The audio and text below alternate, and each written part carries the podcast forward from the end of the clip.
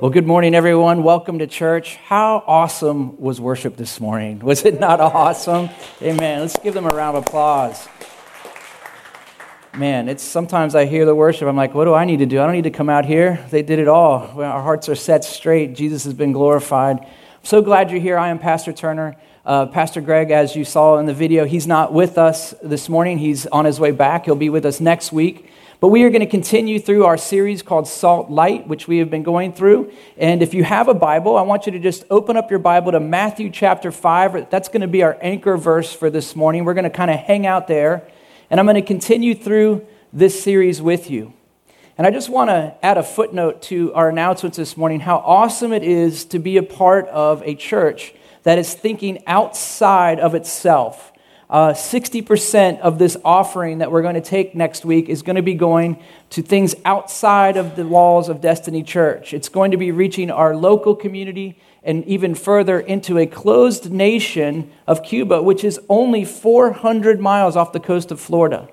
Most of the time, when we think about unreached people groups or un, you know, un, places that are difficult to get into, we think of the Middle East, you know, Afghanistan, Pakistan, Iran, those type of Muslim nations that are very unfriendly to Christian faith.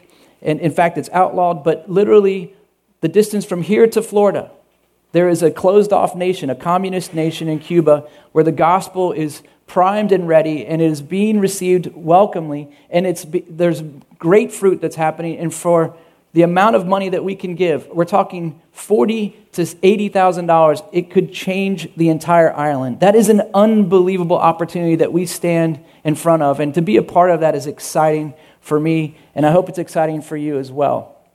Sometimes the greatest work we do will never be seen by anyone around us, but it will have eternal effects, and we will only see the results and the fruit of those of that giving, that sacrificing, that praying when we get to heaven. And I think many of us will be very surprised at what has happened and what we've been a part of, and it'll be a glorious day when we get there. So, hey, let's start. I just want to say a quick prayer, and then we'll jump into our teaching this morning. Father, we just, we just bow our hearts and our heads to you right now, Lord God, and we just give thanks to you, Father, for your love, your grace, for all that you do for us. You are good, Lord God. And despite our circumstances, despite the things that we may be facing in our own lives right now, Lord, you are good. Lord, in the good things, in the things that are blessed in our lives, Lord, it is because you are good. And Lord, in the things that are difficult, the trials, the difficulties, Lord, despite those circumstances, you are still good. And we remember that this morning, Lord God. We remember that as we think of what's happening in our world around us, Lord, who you are to us and what you've called us to be. Lord, I pray for our time of, of, of the lesson here in, in the Gospel of Matthew that, Lord, you would breathe life into this message, that you would speak to our hearts, that you would help us, Lord, to not only just be hearers of your word, but, Lord, we would be active in doing what your word says. So stir our hearts, Lord God. We pray for that, Lord. Holy Spirit, be in this room. Speak to us this morning.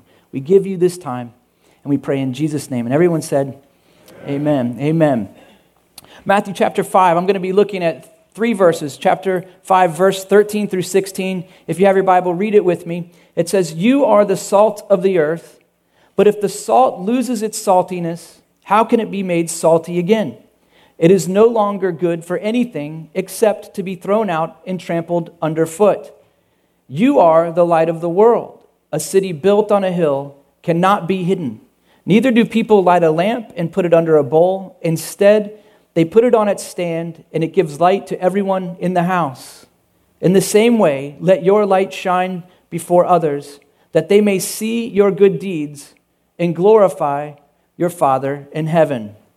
If you're not familiar with this passage, it comes out of Matthew chapter 5, which is the famous Sermon on the Mount by Jesus. It's probably one of the uh, lengthiest sections in your Bible if you have red letter print in there, where you're going to find the most red letter in that part of your Bible. It's actually over a hundred verses where Jesus speaks unhindered about his heart, his passion, and his desires, both for us as individuals and for the church. In fact, the first, uh, the first 11 verses or 12 verses are what we call the Beatitudes. And the, the word Beatitudes comes from the Greek translation to the Latin to the English. Uh, it just simply means blessed, or utmost blessed, or most blessed. And if you look at those sections there, starting in verse 3, he says, Blessed are the poor in spirit, for theirs is the kingdom of heaven. Blessed are those who mourn. Blessed are the meek. And then he goes on to say, Blessed those that hunger and thirst for righteousness. And he goes on and he continues through. And so he opens up his sermon speaking and confessing, those of us that follow him, his disciples, that we have opportunities to know him and to be blessed by him. In fact, he says, we are blessed. And he connects each of, each of those blessings with circumstances in life. For instance, if you are hurting, if you are lonely, if you are without, he says that you will be comforted if you are mourning. And he goes through a series of life circumstances, and he says, For you, disciples, you are blessed despite those things. And I have a promise that's attached to each of those things. He goes on and he moves through, past the Beatitudes, and it's what some, uh, some theologians call the, the uh, Messiah's manifesto, if you will. Because chapters 5, chapter 6, and chapter 7 of Matthew, he goes through this sermon in details. For instance, in chapter 5, he speaks about murder and adultery and divorce. So he's, ex- he's exposing the heart of sin and the depth of what it means. In chapter 6, or I'm sorry, he, he corrects also, he goes on to correcting them in the topics of revenge and giving and keeping our words or loving our enemies. In chapter 6, he instructs the disciples on the topics of giving to the needy, for prayer, for fasting, and even worrying. And then in chapter 7, he warns them in the topics of judging others, of asking by faith, and the narrow gate that's exclusive with him, the false prophets that are soon to come, and the foolish builders. And so he's taking all of these things that he that he values so much that every disciple is going to need to know, remember, and have in our hearts, and promises that we're going to need to cling to, and he's expounding them out on the Sermon of the Mount. Now, I've just by circumstance had the opportunity to stand where they believe Jesus performed this sermon. And uh, now it's a banana farm over in Israel that sits along this, the coast of the Galilee. It's amazing, though, and it's beautiful. And when you think about what Jesus did, he would have situated himself at the bottom of the hillside, right along the, the, the shore of the Sea of Galilee, and all of the people would have been sitting above him and he would have been speaking up to him. And our tour guide, when we were there, said that the natural amplification that would have happened because of the setting and the way that the hillside was would have been perfect for him to be able to speak details in almost a normal voice, uh, audible voice uh, setting without any amplification, and everyone would have been able to hear. Because of the water and the way the hillside was, the way that it was. It's just amazing to me the forethought that God had that when Jesus in his ministry would take his place at the foot of that hill and begin to speak, even the, the, the hills and the design where he would do this was all forethought by God. He, has not missed one single detail. And with that in mind, I want to think about some of the things that he's speaking to us in here. Because, as you know, our series is called Salt Light. And when Jesus is speaking these things, he starts off with the Beatitudes and then he moves in and he talks about all of these issues, that, these topics that I already shared with you. But sandwiched in between those is a declaration of who we are and what we are. And we've already read it, but he says, You are the salt of the earth. And then he goes on to say, You are the light of the world. What's interesting about that is it moves from the Beatitudes where it says, they will. In other words, if you are, if you are mourning, they will be comforted. They will, they will, to you are. And so it's a declaration by Jesus to us as disciples. And so we want to examine what does it mean to be salt and light in a practical way. And I hope that I can unpack that for us this morning as we move forward.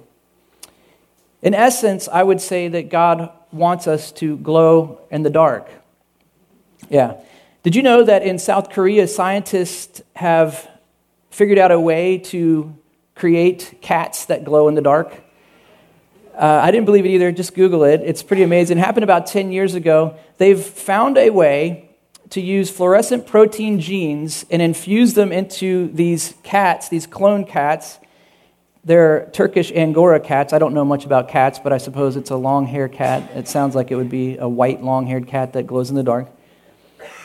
But they use ultraviolet light, and ultraviolet light causes it to glow in the dark. But not to be outdone, the Taiwanese scientists have spawned glow in the dark pigs.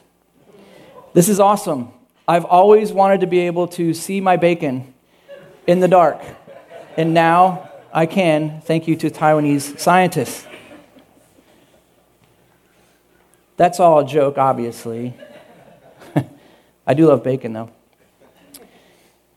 When Jesus mentions salt there, salt is symbolic to an internal aspect in a disciple's life. It's directly connected to what we believe. So when Jesus says, You are the salt of the earth, he's talking about an internal disposition of an individual, an internal presence of a disciple. And he, he talks about how that will permeate our lives.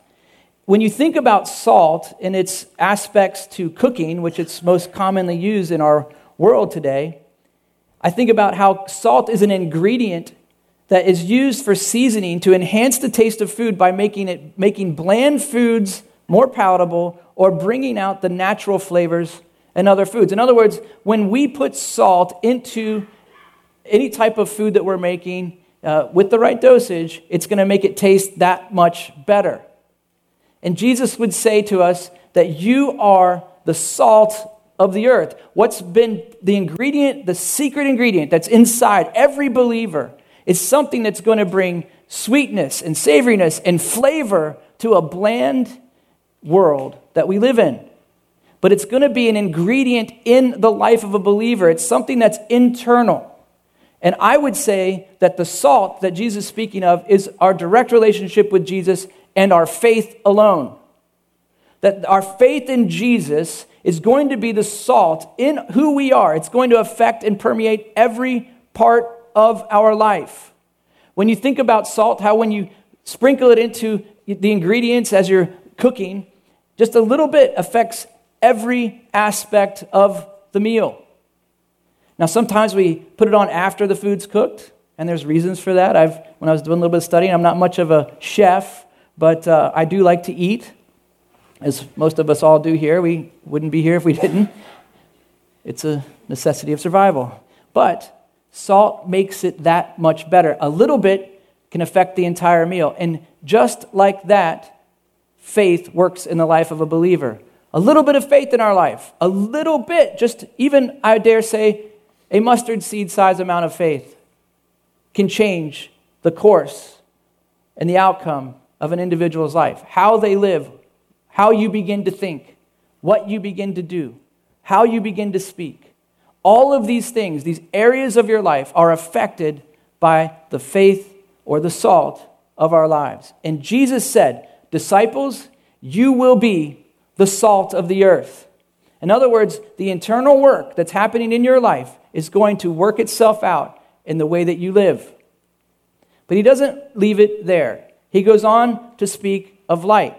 So if salt represents the internal effects of God, then light represents the external aspects of our faith. You could say it this way salt is belief, and light is behavior. Jesus isn't leaving anything out here when he says this. Remember, he says, You are both salt and light. How you believe will affect how you behave. What you think will affect what you do. And these things are not separable. It's important for us to understand this.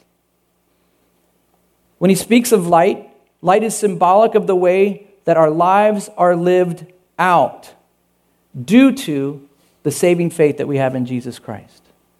So the internal work happens. We trust in Christ as in saving faith, and he begins to do a work from the inside out. And this is common in a believer's life. Most people, uh, when, when, especially when I speak to new believers, they get frustrated about three to four months into their walk with Jesus because they're not seeing the progress maybe that they want. They're not understanding things in the Bible that may maybe the way that they want to, or that they see other Christians who have been in the faith much longer understanding, or disciplines in their life haven't been developed possibly.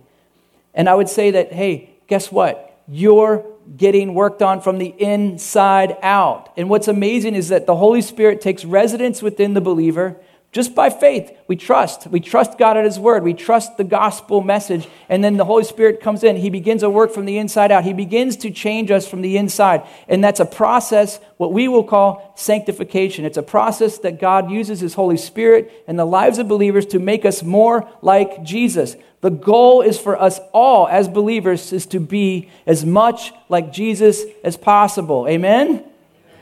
And that's the goal of God's work in your life today. That's why the circumstances that are you are facing in your life have been purposed by God because he wants you to be more like him. He wants you to be like Jesus. And he uses the circumstances of your life as an opportunity for you to draw near to him and to draw from him and become more like him. Now, obviously, there are other things that happen in believers' lives. Sometimes there's even spiritual attacks that happen. But God is sovereign over your life, and anything that is being, that you are facing in your life right now has passed through His hands first. Make no mistake, He is sovereign over you. You belong to Him. You've been marked. You are His child. And if you trust in Christ for salvation this morning, nothing comes into your life by accident. It is all purposed by God. Do not be surprised. You may not know why or what it's all about, but God is sovereign, and in His grace, and in His love, and in His wisdom, He's permitted it into your life the good and the bad. Sometimes good things happen to me, and I'm like, why in the world are you doing this, God? I don't deserve this. In fact, I never deserve it. And oftentimes, when something difficult happens in my life, I go, What in the world are you doing, God? I don't deserve this. The truth is, I do. We all do. So, salt is the internal life, and light is then the external life. Light is mentioned in the scriptures right at the beginning. Genesis chapter 1, verse 1, it says, Let there be light. I mean, in the beginning, God said, Let there be light. From the beginning of the opening pages of our Bible, light is demonstrated. It is a theme that runs through the entire Bible. When you get to the New Testament, in, gospel, in the Gospel of John, in chapter 1, starting in verse 1, listen to what it says. In the beginning, doesn't that sound familiar?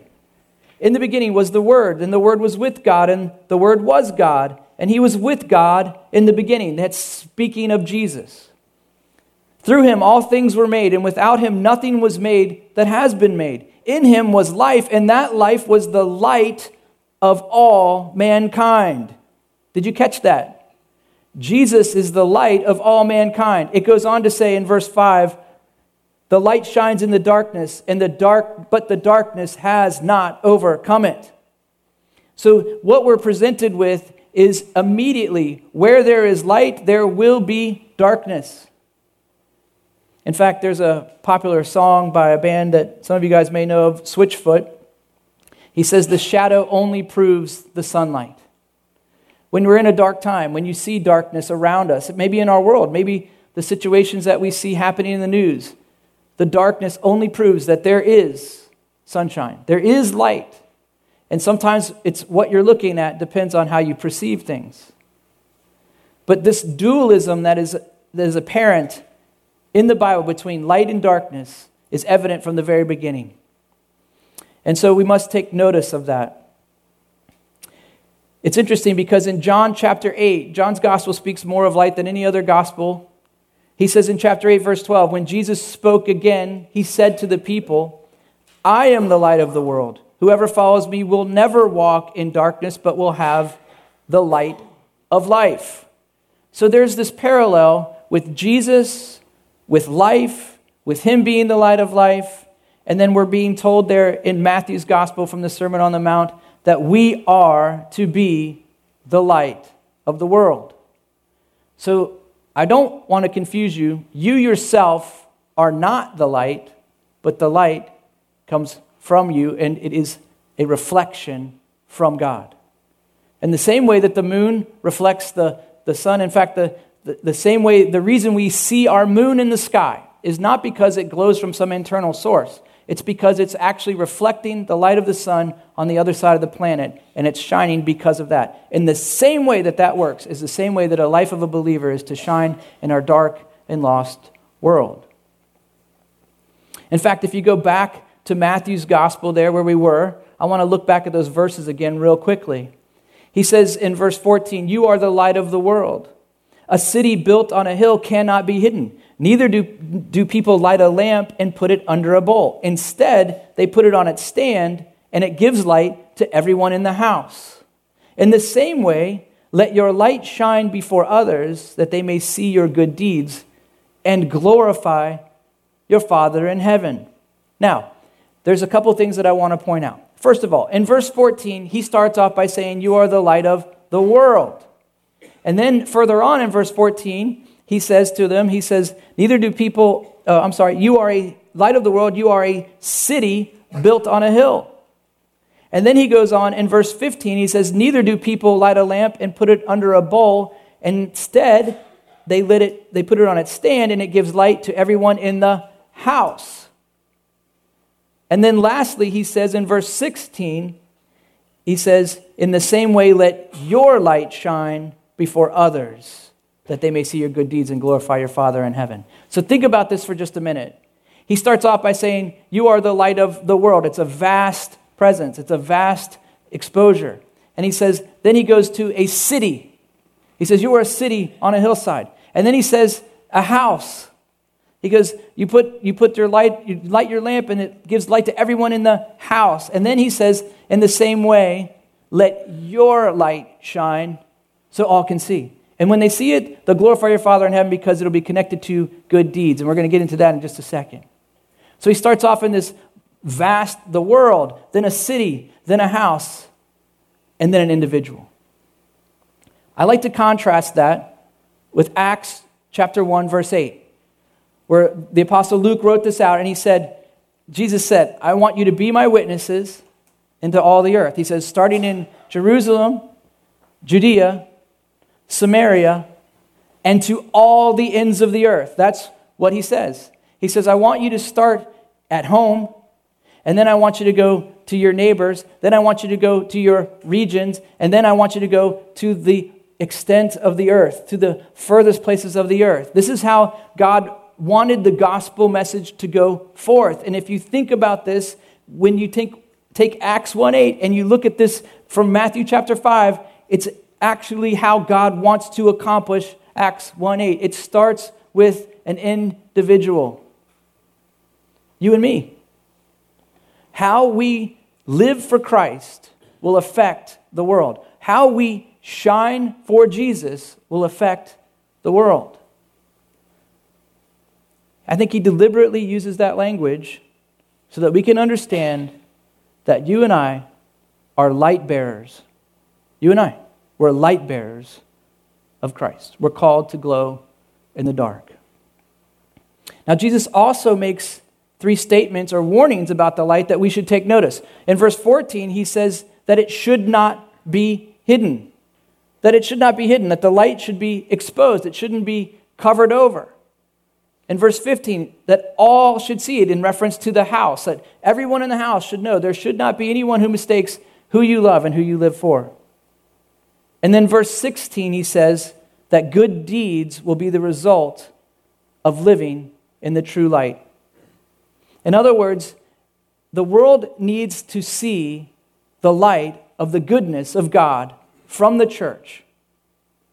And what we've been doing in this series is we've been trying to take our heart and our eyes off of building this enclave of Christian comfort, tearing down the walls and moving this out into the dark and lost world. The last series that Greg did called What in the World Are You Doing was the setting up for what we're doing now. What are we doing with our life? What's the purpose that God's saved me for? What is the purpose behind all of this?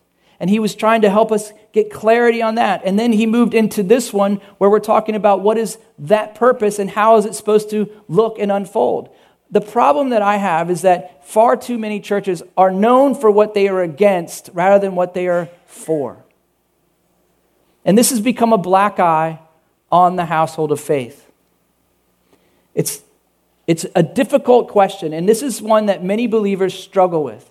Well, how do I live for God and shine in the darkness and then also not sound judgmental.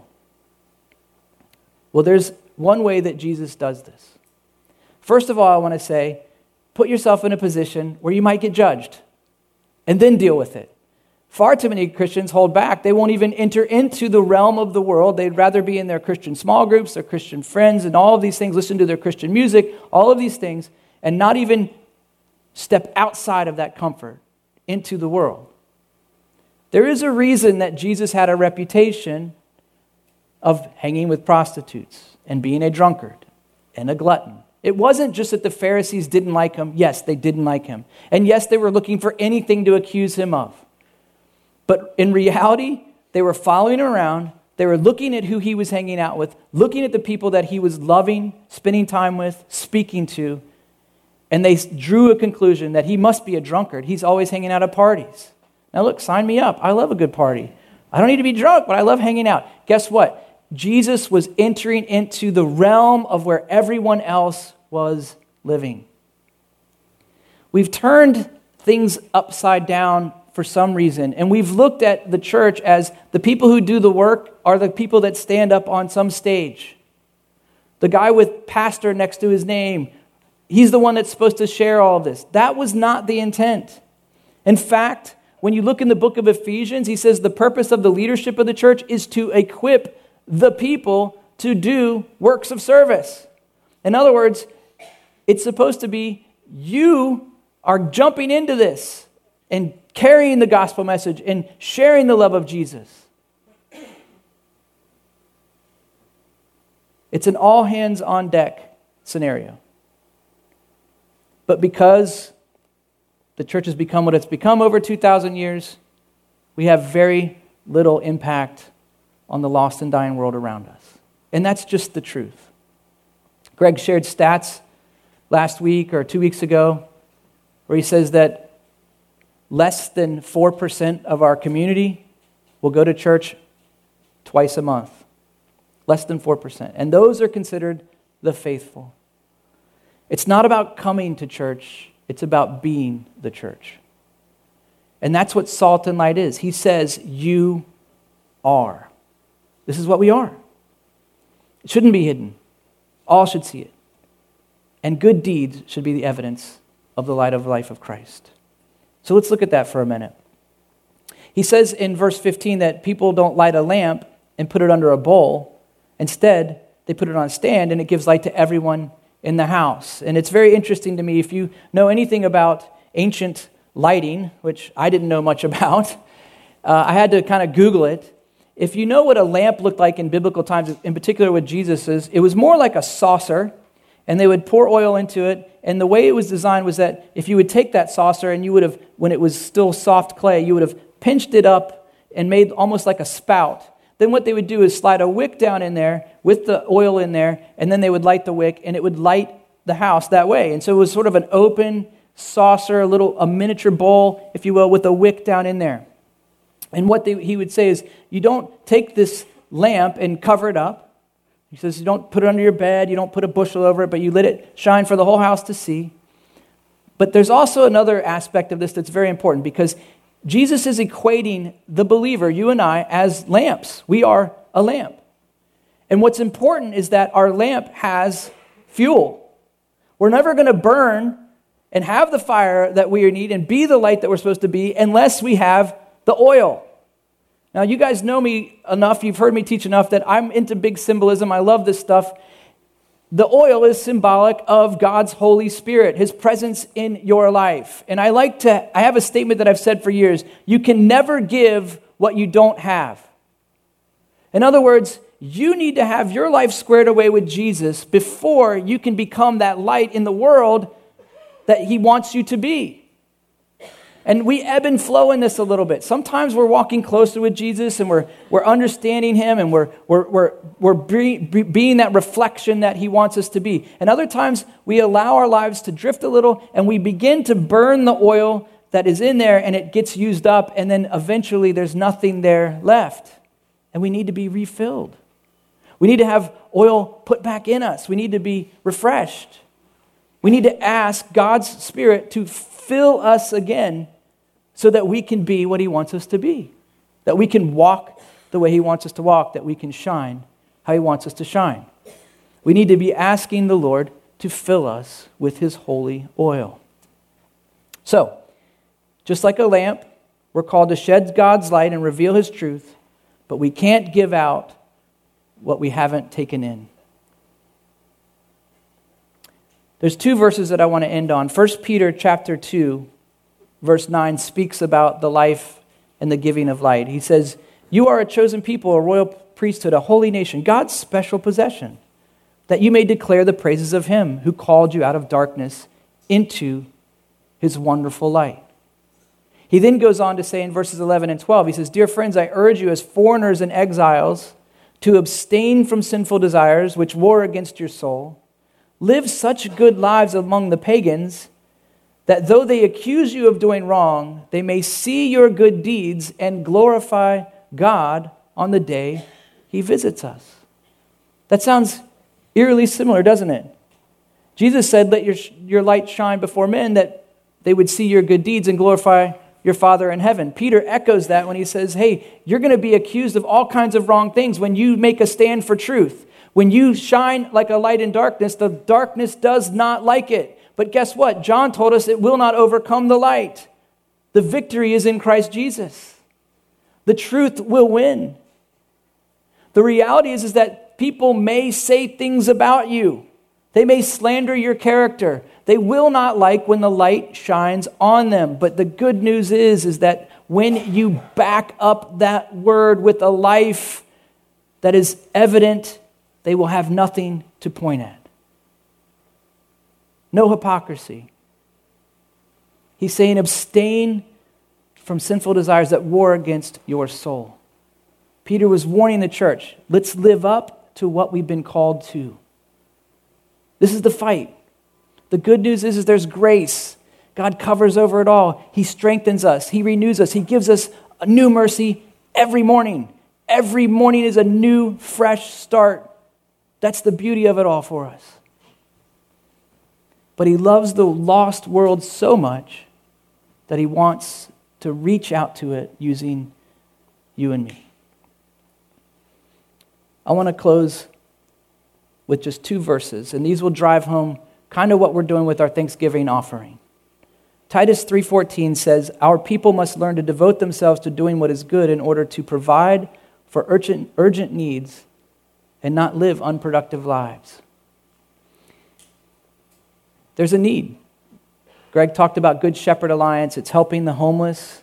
Many of us that will give to that will never be a benefactor of that. Most of us will have our jobs, we'll have our homes, we won't be in need of it. And praise God for that. But there's an opportunity for us to provide for urgent needs. And Titus says, let's devote ourselves to doing what is good this way. Galatians 6:10 says, "Therefore, as we have opportunity, opportunity, let us do good to all people, especially to those who belong to the family of believers." And this directly connects with what our mission is in Cuba. We want to be able to help and have an opportunity to bless those that belong into the household of faith, those pastors that are in that closed nation that are bringing the gospel and we want to help provide for them in the way that God has opened that door. And so we see both happening here. And that's just a real practical way that we're going to be able to, as a church, to step into these things. But my heart and our heart as a leadership team at this church is that all of us would grab hold of this. We would see the lost world. We would see that we have been commissioned by God and we've been empowered by God, and that we have the light to shine in darkness that will bring them hope and truth. Amen? Amen. Won't you pray with me this morning? Father, I thank you. I thank you for your grace, your mercy, your love. I thank you for all that you provide for us. I thank you, Lord, that we have the light of your love and the light of life. That, Lord, even though the world tries to snuff it out, and even though our own sinful behavior tries to dim that and cover it over, Lord, you are greater. And the darkness will not win.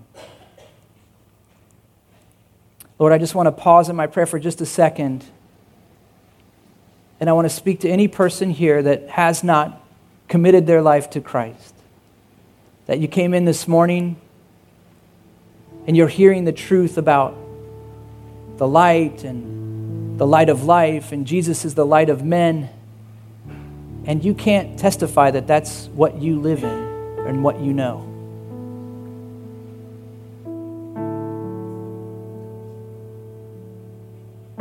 This morning, you can change that. God offers the free gift of salvation to any who would come to him by faith.